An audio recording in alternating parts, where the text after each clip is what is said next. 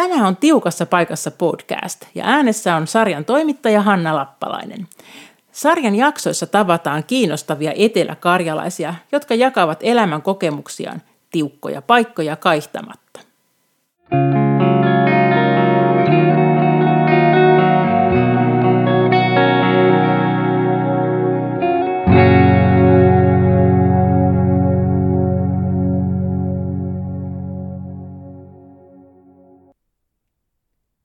Eksoten terveyspalvelujen johtaja Tuula Karhula on ollut viimeiset puolitoista vuotta kiireinen. Miten koronatilanne on muuttanut hänen työnkuvansa ja mistä hän ammentaa voimaa vaativaan työhönsä? Haastattelussa Tuula kertoo myös muun muassa lapsuuskotinsa perinnöstä ja siitä, miten hän päätyi lääkärin työhön ja mikä on ollut tässä työssä vaikeaa. Tämänkertainen vieras Tuula Karhula on useimmille eteläkarjalaisille hyvinkin tuttu. Tuula nimittäin työskentelee varsin näkyvällä paikalla Exoten terveyspalvelujen johtajana. Koronatilannekuvan ryhmän puheenjohtajana hän on ollut viime kuukausina paljon julkisuudessa. No Tuula, jos me nyt jätetään kuitenkin nämä tittelit tässä sivuun, niin miten muuten voisit esitellä itseäsi? No, olen 56-vuotias perheenäiti ja tällä hetkellä mieheni kanssa asutaan Savitaipaleella Mies on aikanaan Savitaipaleelta kotoisin ja siellä pääkaupunkiseudulla opiskeluaikana tapasimme. Niin, siis sä et itse ole kuitenkaan täältä päin lähtöisin, vaan kotoisin Helsingistä. Miten pitkä oot nyt ehtinyt asua täällä päin ja, ja mieskö sut tosiaan tänne toi? Kyllä, kyllä. Eli yli puolet elämääni olen jo Etelä-Karjalassa asunut, että kovin eteläkarjalaiseksi itseni tunnen, että tosiaan vuonna 89 tänne muutimme mieheni kanssa ja hän sai synnyin paikkakunnaltaan silloin ympäristövirkamiehen työpaikan ja sitä myöten sitten tänne tulimme ja kaikki kolme lasta on Savitaipaleella syntyneitä, joten kyllä tänne alueelle ollaan kovasti asetuttu näiden vuosien aikana.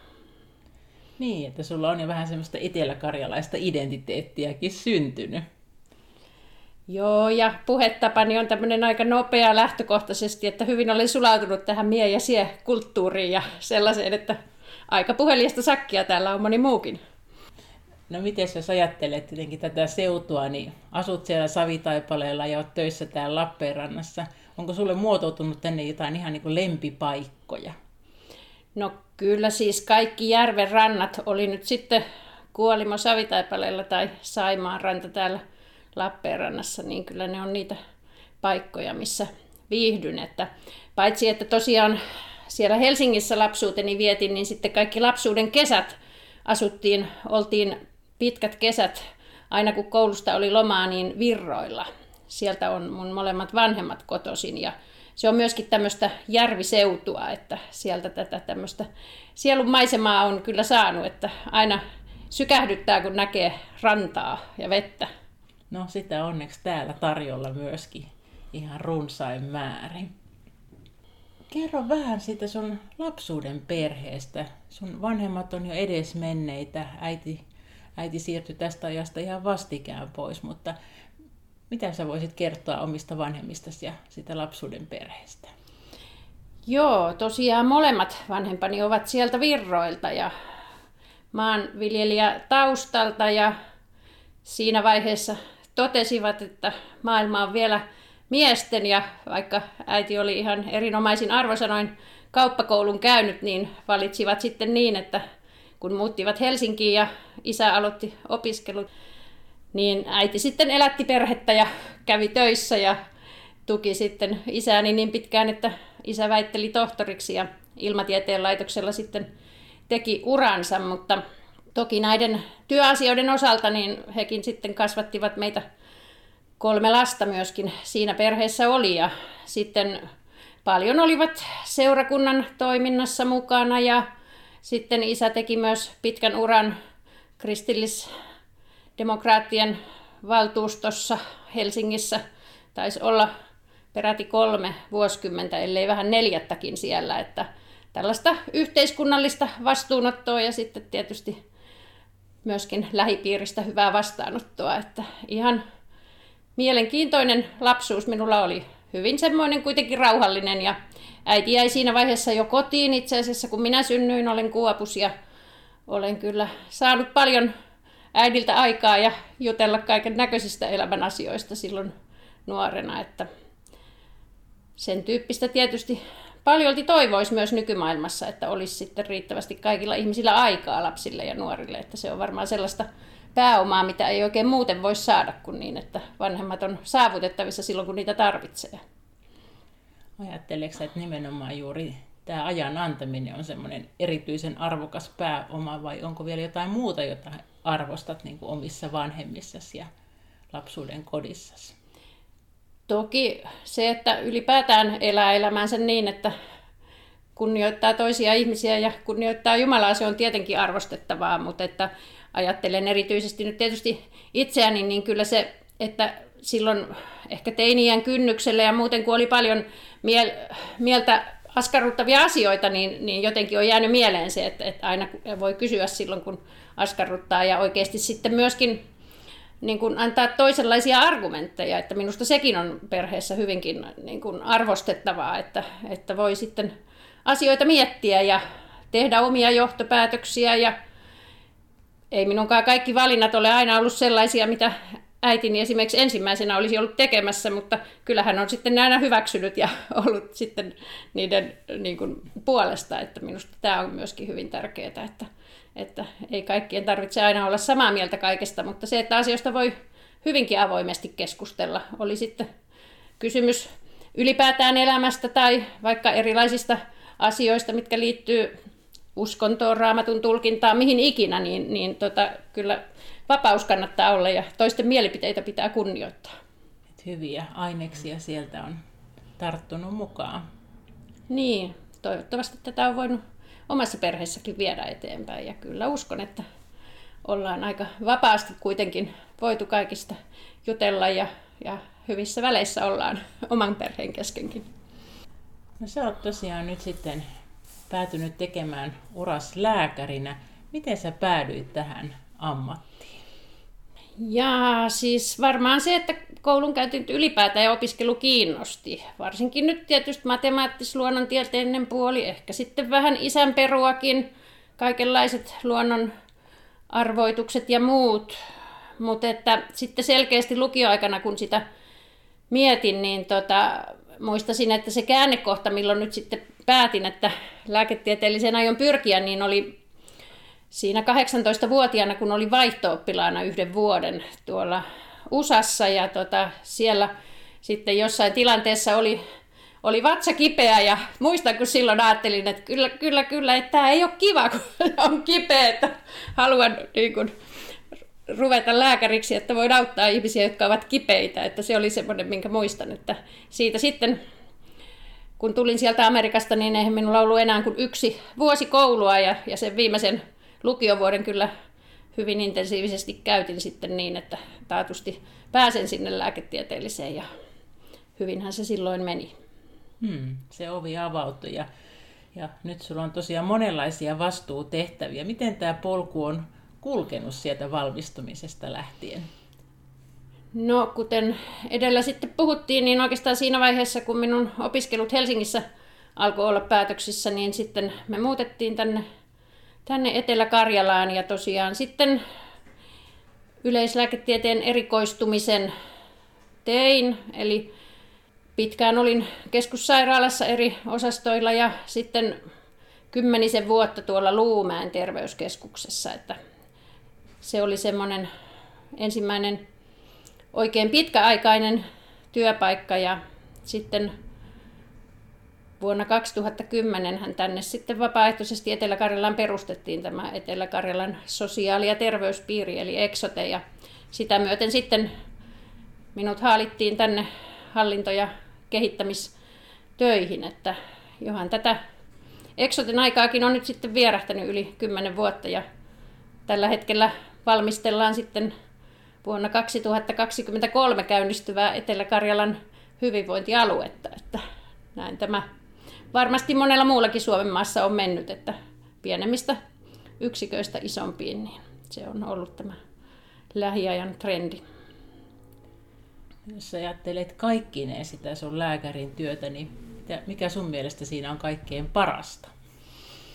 No ajattelisin, että ainakin yksi hyvä asia on se, että kun lukemisesta tykkää ja tiedon hankinnasta, niin sitä voi sitten suoraan käyttää potilaiden hyödyksi lääkärin työssä ja miksei sitten laajemminkin, kun tätä palvelujärjestelmää ja näitä eri asioita hoidetaan ja järjestellään. Että tämä on mitä suuremmassa määrin niin kuin ihminen ihmiseltä työtä, että, että totta kai se terveys jo arvona on meille kaikille tärkeä ja varmasti kaikki halutaan sitä edesauttaa.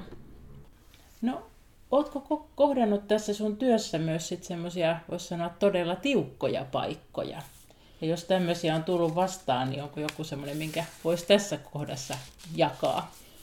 Niin varmasti tässä uran aikana erilaisia. Että ihan nyt ekana tulee mieleen jo sieltä opiskeluajoilta, kun tota neljän opiskeluvuoden jälkeen pääsin kesätöihin sairaalaan ja siellä sitten yöllä, kun ensimmäistä kertaa tuli esiin se, että ihminen kuoli elvytyksestä huolimatta ja sitten onkin käytävä täynnä omaisia, että miten heitä nyt sitten kohtaat.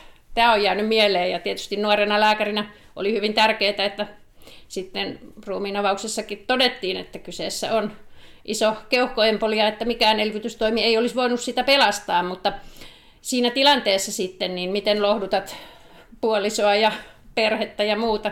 Kyllähän siitä tilanteesta selvisi, mutta tuli mieleen, että näin vuosienkin jälkeen, että varmaan nyt sitten nykyajan lääkäreitä ja opiskelijoita ehkä vähän paremmin opetetaan kohtaamaan tuollaista, että ei siihen aikaan 80-luvulla ei paljon meille ainakaan nyt niin kuin opiskelun puolesta oltu eväitä tällaisiin yllättäviin tilanteisiin annettu, mutta toki sitten hankalia valintatilanteita se on ehkä se, kun jos ajattelee vaikka yleislääkärin työtä, mitä siellä Luumäelläkin pitkään tein, niin, niin toisaalta on niin, että jos jollekin ihmiselle antaa aikaa, niin se on joltakin pois, kun ainakaan nyt tässä julkisessa järjestelmässä ei sitä aikaa loputtomasti ole ja tietty määrä sitä resurssia on, niin ehkä ne on niitä tiukkoja tilanteita, kun joutuu sitten toteamaan, että, että vaikka kuinka haluaisi, niin tämän ihmisen kanssa keskustelut on nyt jo, jotenkin vaan nyt sitten tähän tilanteeseen yritettävä päättää ja, ja, ja siirryttävä sitten uusiin asioihin. Ja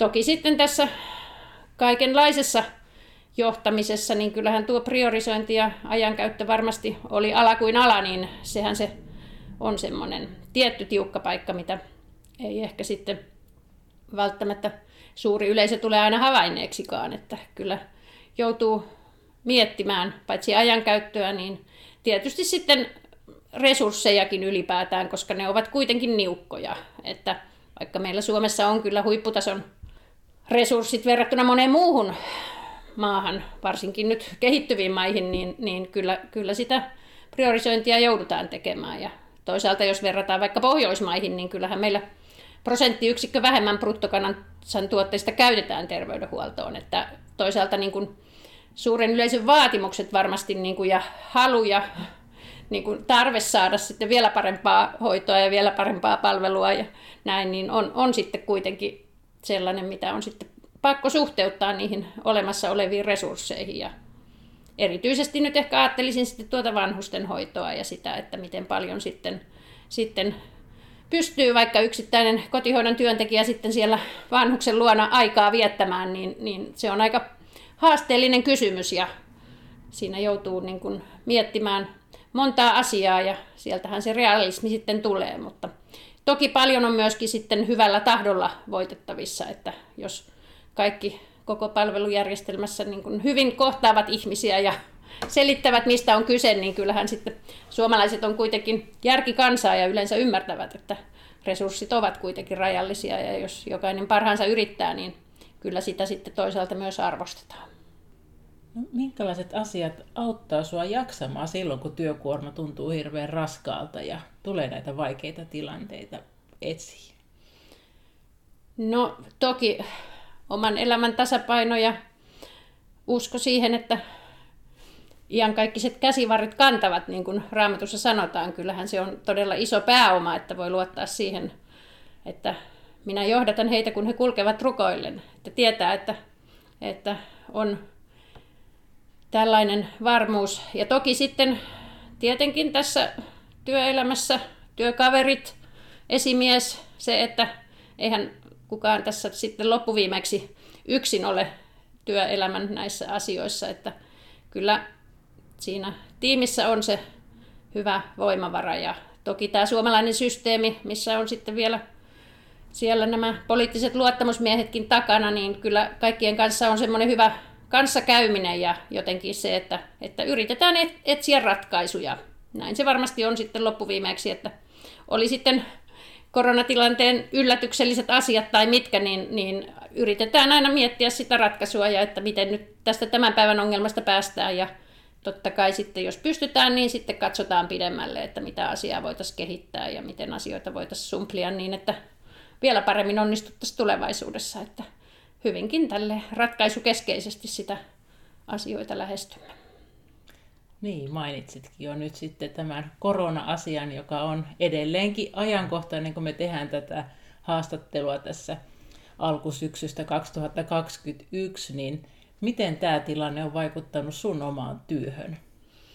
No sehän on kyllä vaikuttanut ihan todella ratkaisevasti, että silloin maaliskuussa 2020, kun tämä tuli, niin, niin kyllä siitä lähtien tämä puolitoista vuotta on ollut sellaista, että, että enemmän kuin puolet omasta työajastani on mennyt näiden korona-asioiden järjestämiseen, koska tässähän on siis todella paljon, jos ajattelee ihan tätä palvelujärjestelmää, niin on tullut tämä koronatestaus, mitä ei ollut aiemmin, sen erilaiset järjestelyt. Sitten, koska on yleisvaarallinen tartuntatauti, niin on sitten nämä tartunnan jäljitykset ja karanteeneihin asettamiset.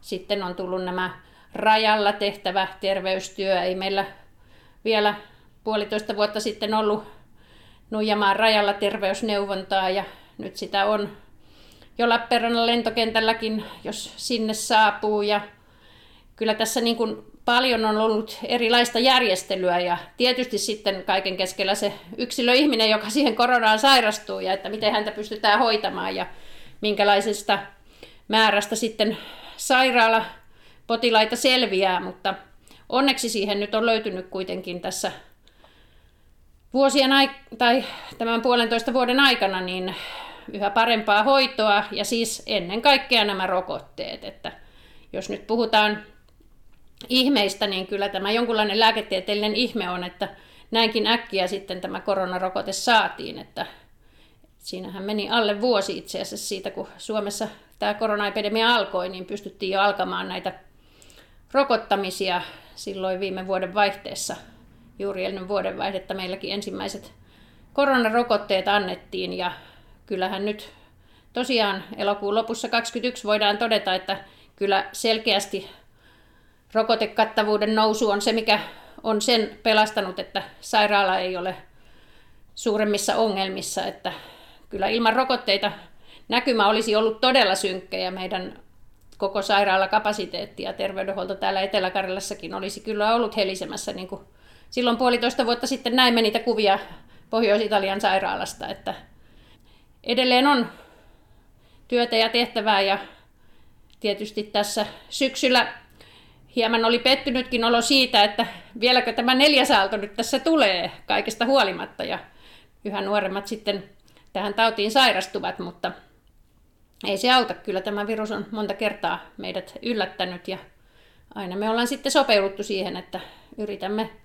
parhaamme ja kaikille eteläkarjalaisillekin kiitos siitä, että kyllä lähtökohtaisesti täällä hyvinkin on meidän ohjeita noudatettu ja ihmiset pitävät kyllä pääsääntöisesti maskia tuolla julkisissa tiloissa ja yrittävät desinfioida käsiä ja näin, että se on kuitenkin meidän yhteistä puuhaa eikä tietenkään pelkästään mitään eksoten asiaa. Ja myöskin nämä kunnat, kaikki ne virkamiehineen ja luottamusmiehineen ovat kyllä näissä talkoissa olleet mukana ja on yritetty löytää keinoja, miten tästä selvitään. Ehkä eniten mietityttää se, että meidän nuoret on kyllä tietynlaisen elämänjakson sitten tässä nyt aika erilaisen saaneet, että paljon ollut etäopetusta ja kaikenlaista, että, että heille se varmasti jättää kyllä mitä suurimman jäljen nyt sitten elämään. Toisaalta toki sitten ikäihmiset, joilla varsinkin alkuvaiheessa oli kovastikin yksinäisyyttä, kun pyydettiin pysymään kotona ennen kuin rokotteita oli. Että...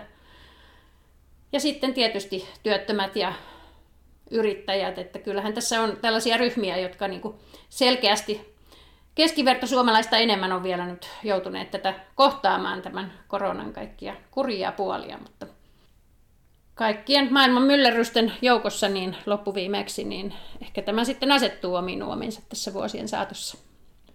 Puhuit tuossa kovasti nyt noista rokotteista, josta on ollut iso apu. Osa ne on kuitenkin jotenkin huolettanut ja epäilyttänyt. Miten sä itse ajattelet näin kristittynä lääkärinä? Monenlaista kohua on, on ollut mediassa.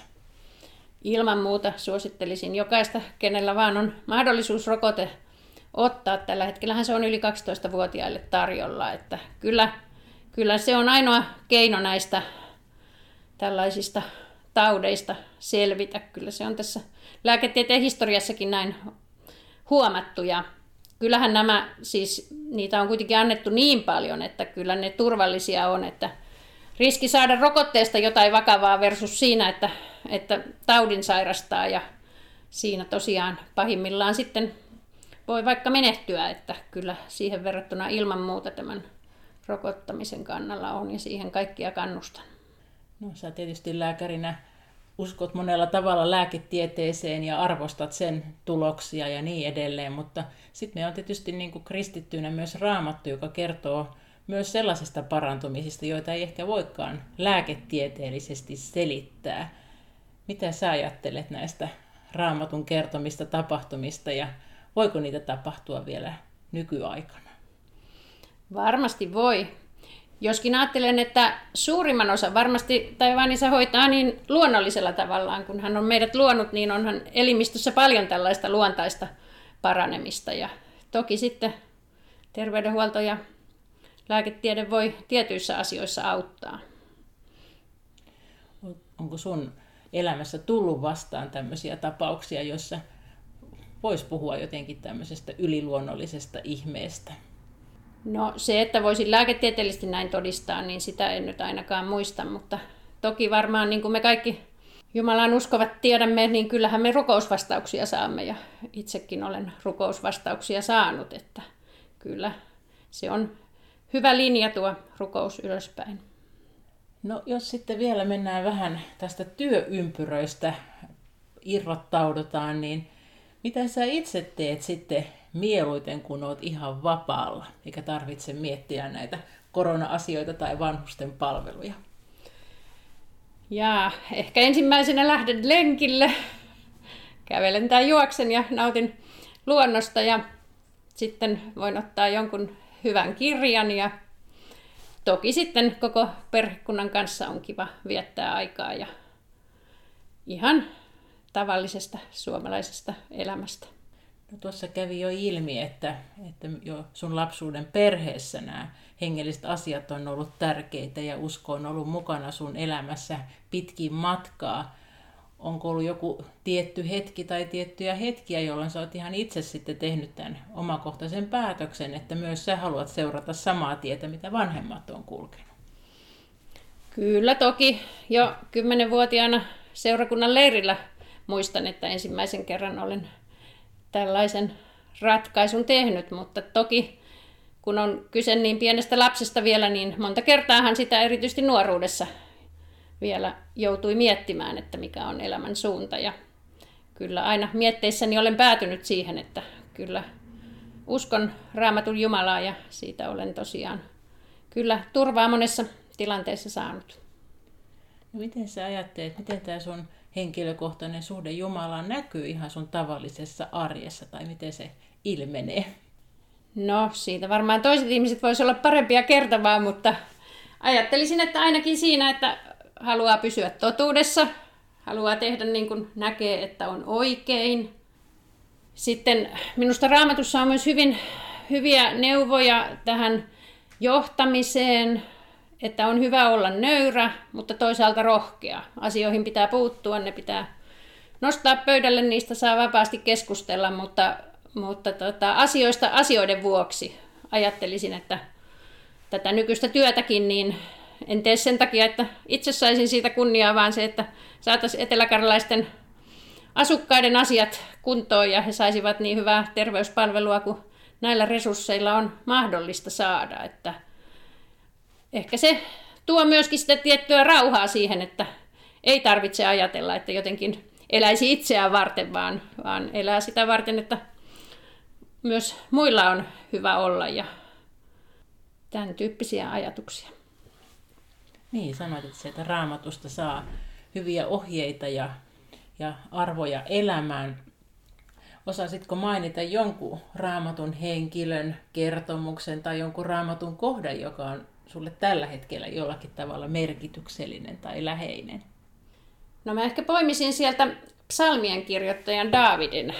Hän oli myöskin rohkea mies, teki elämässään virheitäkin, mutta sai ne anteeksi ja osasi pyytää anteeksi. Että jotenkin ajattelen, että myöskin tässä kristinuskossa olennaista on se, että on armo ja anteeksi antamus. Ja ehkä joissain keskusteluissa liikaakin nousee esille sitten kristinuskosta niitä puolia, että otetaan itselleen oikeutta tuomita toisia tai näin, että se ei kuitenkaan loppuviimeksi ole meidän tehtävä, vaan meidän tulee olla armollisia ja ehkä siinä psalmeissa sitten tulee myöskin sitä tiettyä aitoutta, mitä nyt ylipäätään ihmisissä ja kohtaamisessa kyllä kovasti arvostan, että voidaan olla ihan sellaisia kuin olemme ja sitten kohdata toisiamme ja myöskin tosiaan kunnioittaa toisia.